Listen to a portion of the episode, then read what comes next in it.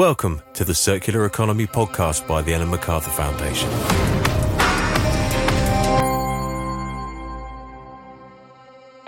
Welcome to the Circular Economy Show podcast, where we dive into the detail of the stories and the people behind the stories on the frontier of the circular economy. I'm your host, Seb, and my co host, Laura, is alongside me. Thank you, Seb. This podcast is published by the Ellen MacArthur Foundation, where we develop and promote the idea of a circular economy, engage with key actors who can make it happen, and also mobilize system solutions at scale.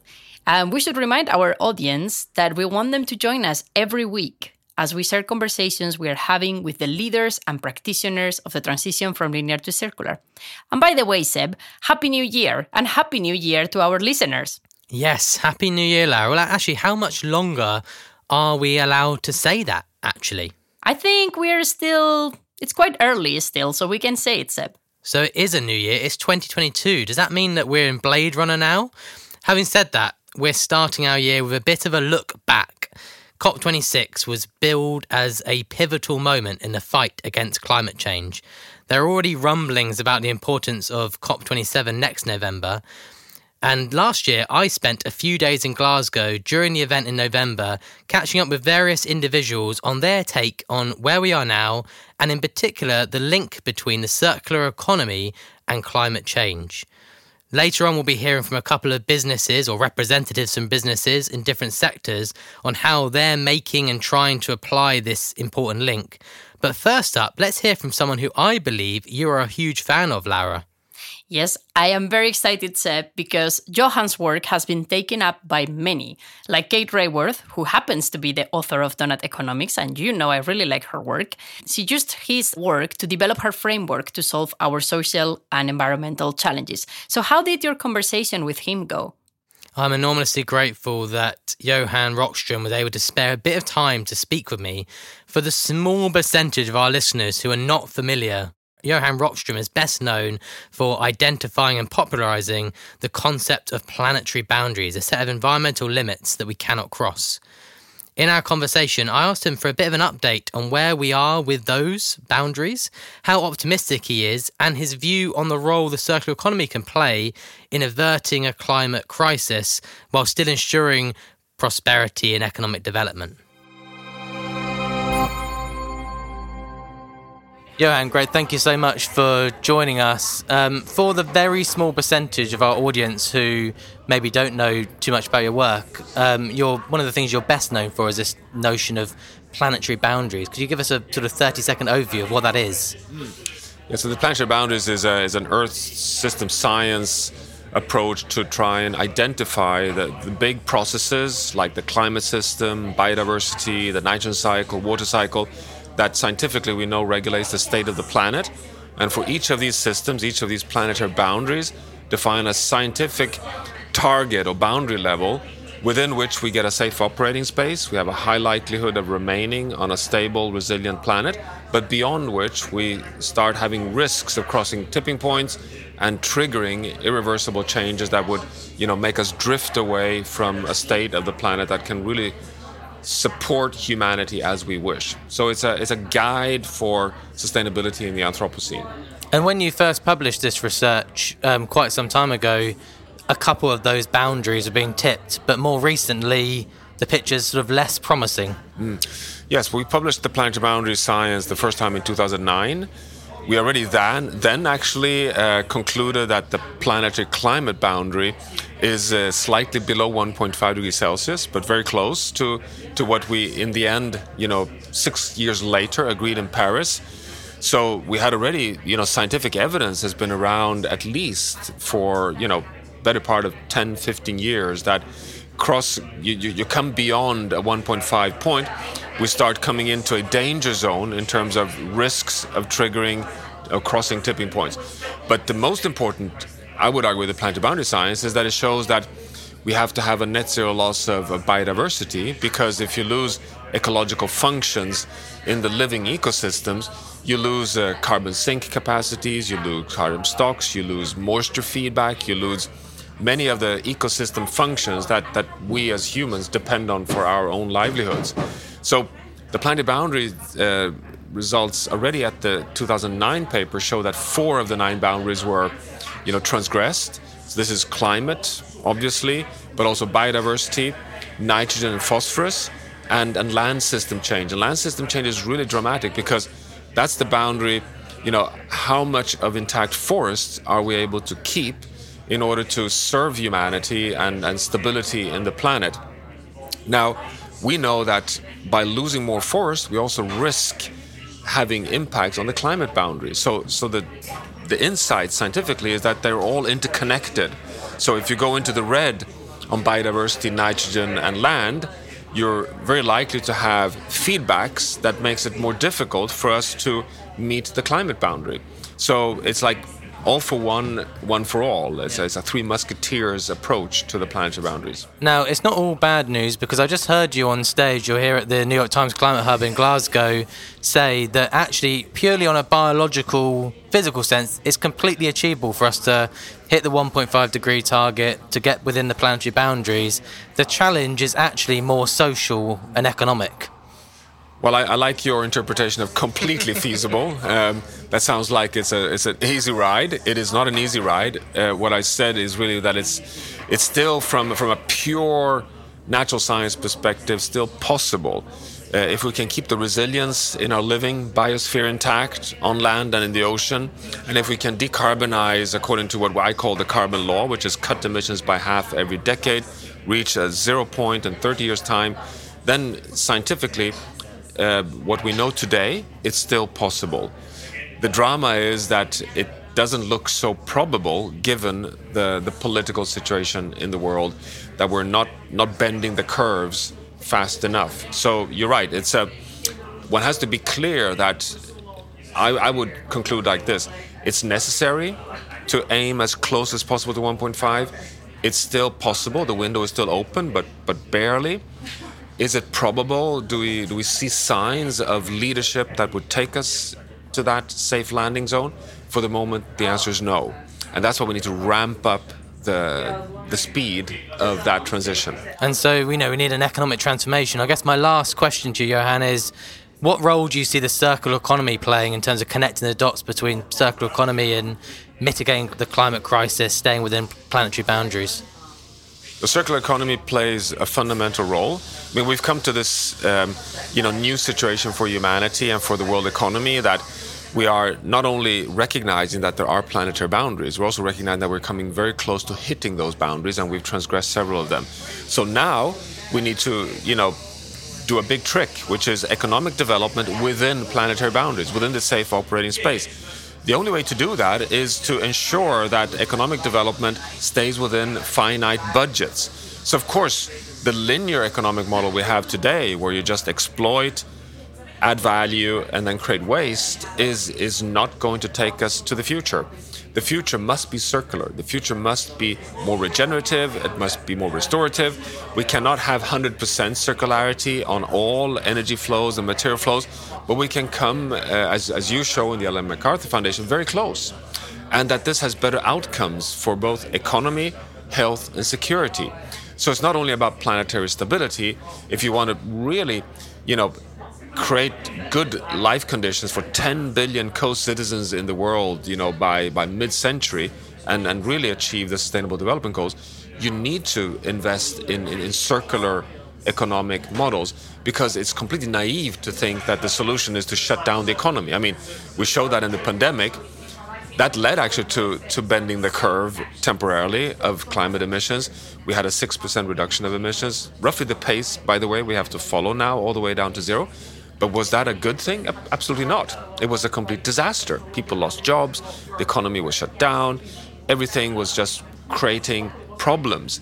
So, of course, we show that, that, that the pandemic is a perfect proof that the linear economy cannot take us to sustainability. And that's where the circularity comes in. Johan, thank you so much for joining us in the Circular Economy Cafe. Pleasure to be with you. Amazing to hear from such a leading thinker Few people speak with such clarity about the problem, but also the scale of the solutions needed.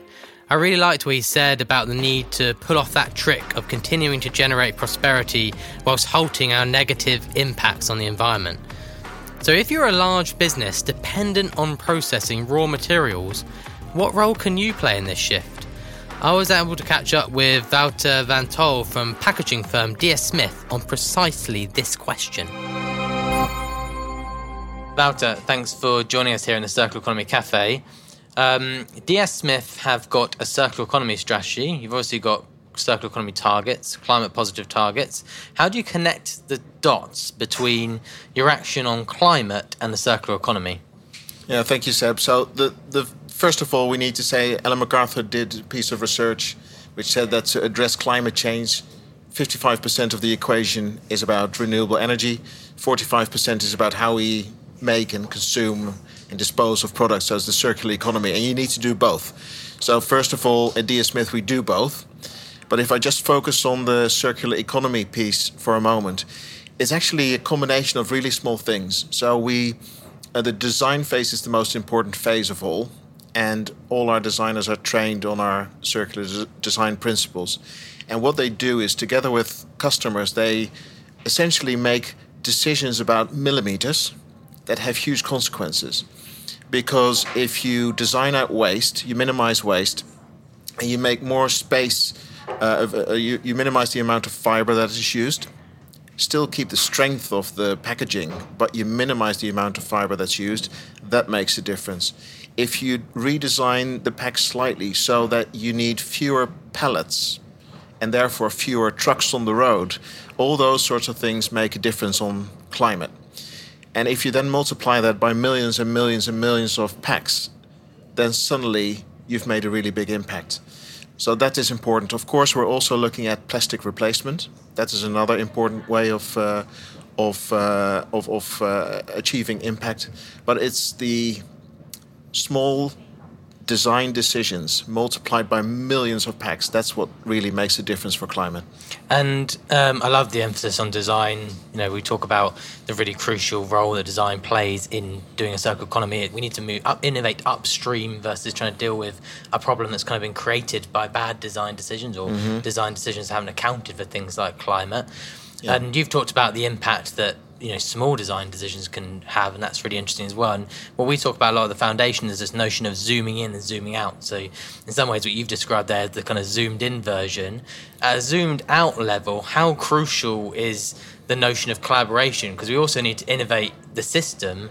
Um, and one of the things that's a big topic at COP right now is this notion that, um, of course, policymakers need to step up, businesses need to set ambitions and goals and measurable targets, time bound targets, and they also need to collaborate together. Yeah. Well, it's great that we're here together because Ellen MacArthur Foundation, if you're a representative of that, are brilliant at zooming out, fantastic at systems thinking.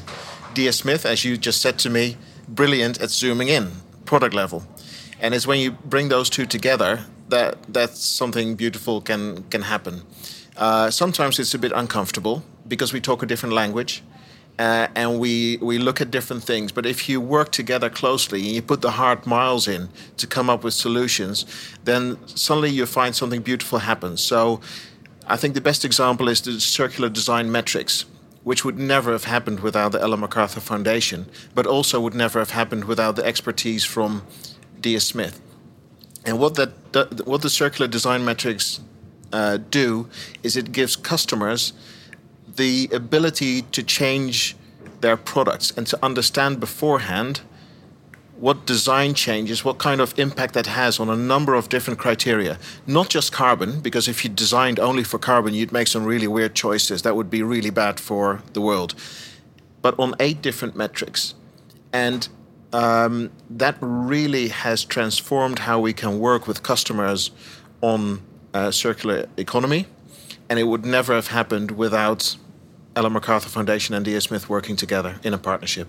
And um, it's interesting you're talking about almost the interconnectedness of issues there, because you're right. In some ways, if we design only with one metric in mind, and you've talked about the kind of wheel of metrics that DS Smith have, yeah. the the outcomes might be strange. I mean, one one example is that is the kind of resource efficiency efficiency agenda, which has been taking material out and out and out, which is good to a point, but there's also about the quality of the product at the end of life. Another one of these interconnected issues is biodiversity, and it's an interesting topic, I guess, for your organisation. Make a lot of cardboard, paper as a as a uh, raw material very important. What's the strategy for DS Smith on rebuilding biodiversity?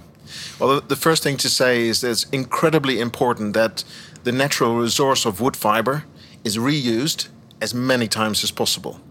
And so it's really important for us to recycle. We pick up more recycled paper than we use for our own operations. So that in itself is sort of a, a positive uh, a positive impact. Because the more often we reuse these fibers, the, the more we recycle, the less pressure there is on the forest. So I don't want that uh, that recycled fiber to end up in landfill or in incineration because it's a waste. We need to close that loop, and governments need to help us close that loop by encouraging better collection and better uh, recycling infrastructure. And then if we do that, we can keep using the fibers more and more often. So that is one thing, and ultimately that helps forests and it helps biodiversity. And I, I thought it was really interesting what you said about the uh, if you only look at one metric, the wrong choices you can make. And one of the things is some customers and some companies look at uh, kraft paper. That is basically virgin paper, straight from the made from the tree, not recycled. And that's lower carbon. Guess why? Because it's made with parts of the tree. So ma- made with biomass. That's where the heat came from to make the paper. So if you then calculate it, it looks low carbon. Great, you'd think let's let's all use virgin paper. But can you imagine what a horrible impact it would have on the world? How much pressure it would put on the forest, and how much it would uh, put pressure on biodiversity. So really, I come back to that recycling of paper is incredibly important and uh, and that will help biodiversity in itself. I'd also love to talk about the 100 biodiversity projects we've started around our sites. Uh, and and and uh, uh, but I, I, think let's stay on the systems level because that's where we uh, where we like to focus. Yeah, like that that notion of like how do in some ways it's um, I mean again like the, the packaging topic is huge right in terms of plastic packaging substitutes. It's the systems approach has a company like DS Smith become almost nature positive? Is the kind of question you're getting at there. Um, I guess my final question to you, Wouter, is um, where does the ambition level need to be raised in industry? Like, you know, we, we talked about some of the things that are going well in this conversation. Hopefully, some of the positive steps forward that have been taken at events like this. When do you look out in the landscape and you think we as an industry need to raise the ambition level? Well, on a, on a very basic level, um, if I look at the recycling rate of paper and card, especially in the UK, but also more more widely. Uh, I think about North America. I think to some extent in, in Europe. I think we can do much much better. And uh, there's a um, actually a, a, cross value chain initiative called 4evergreen, which is trying to get to 90% recycling of paper and card, which is uh, if you know if we reach that, that is really going to close so many material loops that is going to be a massive step forward. And so, if we can all get behind that, and most importantly, if governments and local authorities can get behind that and have a segregated collection and recycling of uh, paper and board, then we're going to be in a much, much better place. Great. Thank you, Wouter, so much for joining us here in the cafe. Thank you, Seb. It won't be easy, obviously, and it's clear that the ambition level needs to be raised. But we need to fix the economy to fix the climate, and we need to do it by design. And as Wouter and I just discussed, we need to understand how these issues interlink. How does a business dependent on paper address biodiversity loss, for instance? In the final conversation in this podcast, I catch up with a business that doesn't have a material footprint hardly at all.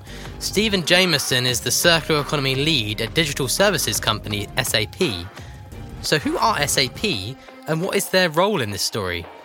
Don't worry, those are the exact questions that I asked Stephen. Stephen, thank you so much for joining us in the Circle Economy Cafe here at the New York Times Climate Hub um, at COP26 in Glasgow.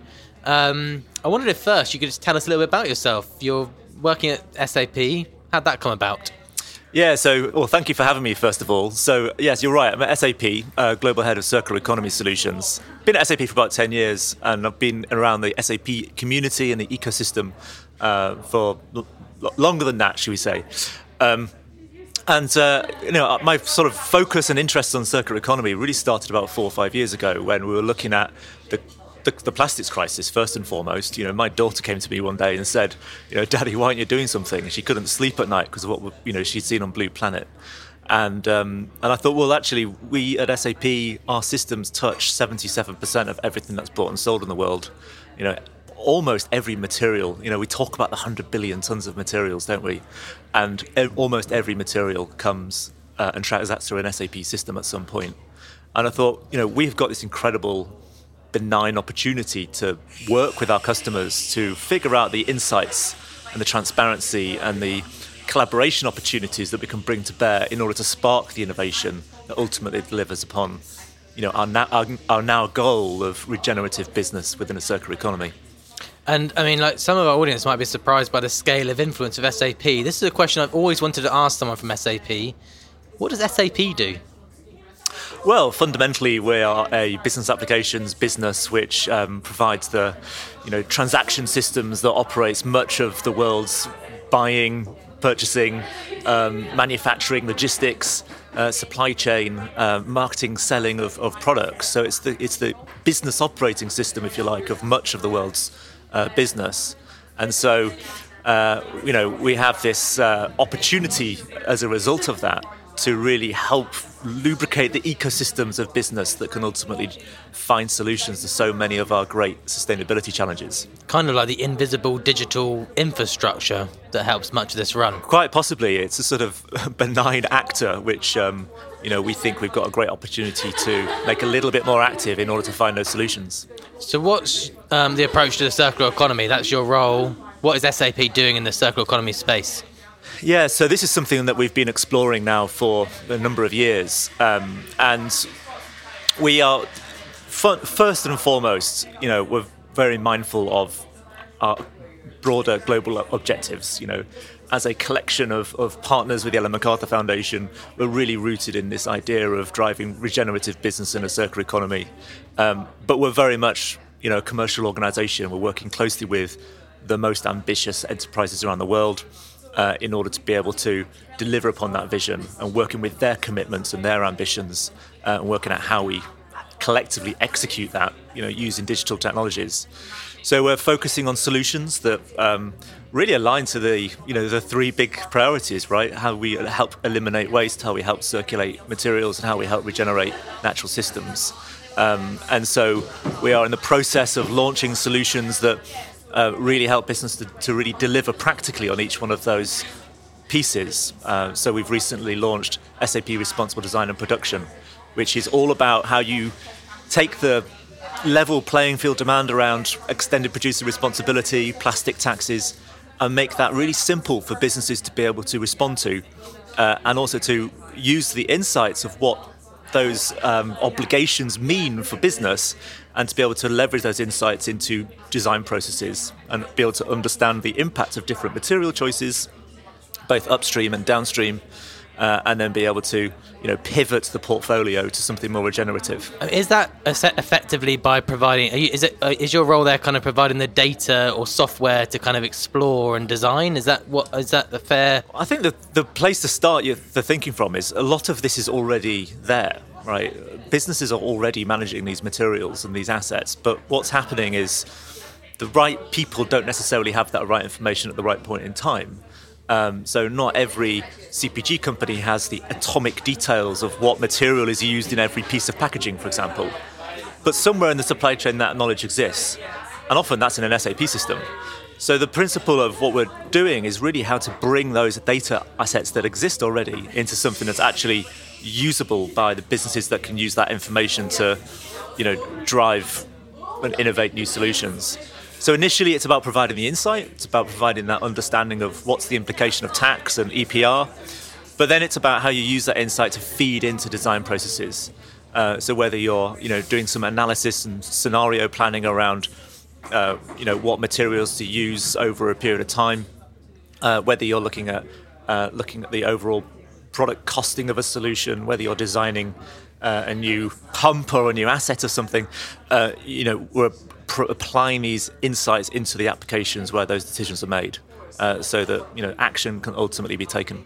And this this might be a stupid question. It probably is a stupid question, but is that really hard to do? Like for some people, you know, who don't necessarily have insight into this space, How much of a radical shift is that in the way that SAP is working with its partners or working on its, you know, technology? I think I think there's a there's, a, there's an evolution of the maturity of what, what needs to happen here. You know, I think typically we would have you know taken uh, our cue exactly from the customer requirement and only the customer requirement, uh, and made sure that we were delivering for industry solutions specific to what those industries require. And I think the, the difference now is that we're looking at not just that, which is clearly still key, uh, but it's also looking beyond the horizon and looking to this broader objective of, of saying, well, okay, you know, yes, your priority might be X in the CPG industry, uh, but in the packaging industry, we also need to think about, you know, um, a topic a slightly different way, and maybe waste management need to understand uh, the output of some of these materials. So we're starting to take Uh, not just the view of an individual customer or business, but also looking at it in that broader context and opening up that you know ecosystem collaboration. We're here in this like really lovely circular economy cafe space in Glasgow at COP26.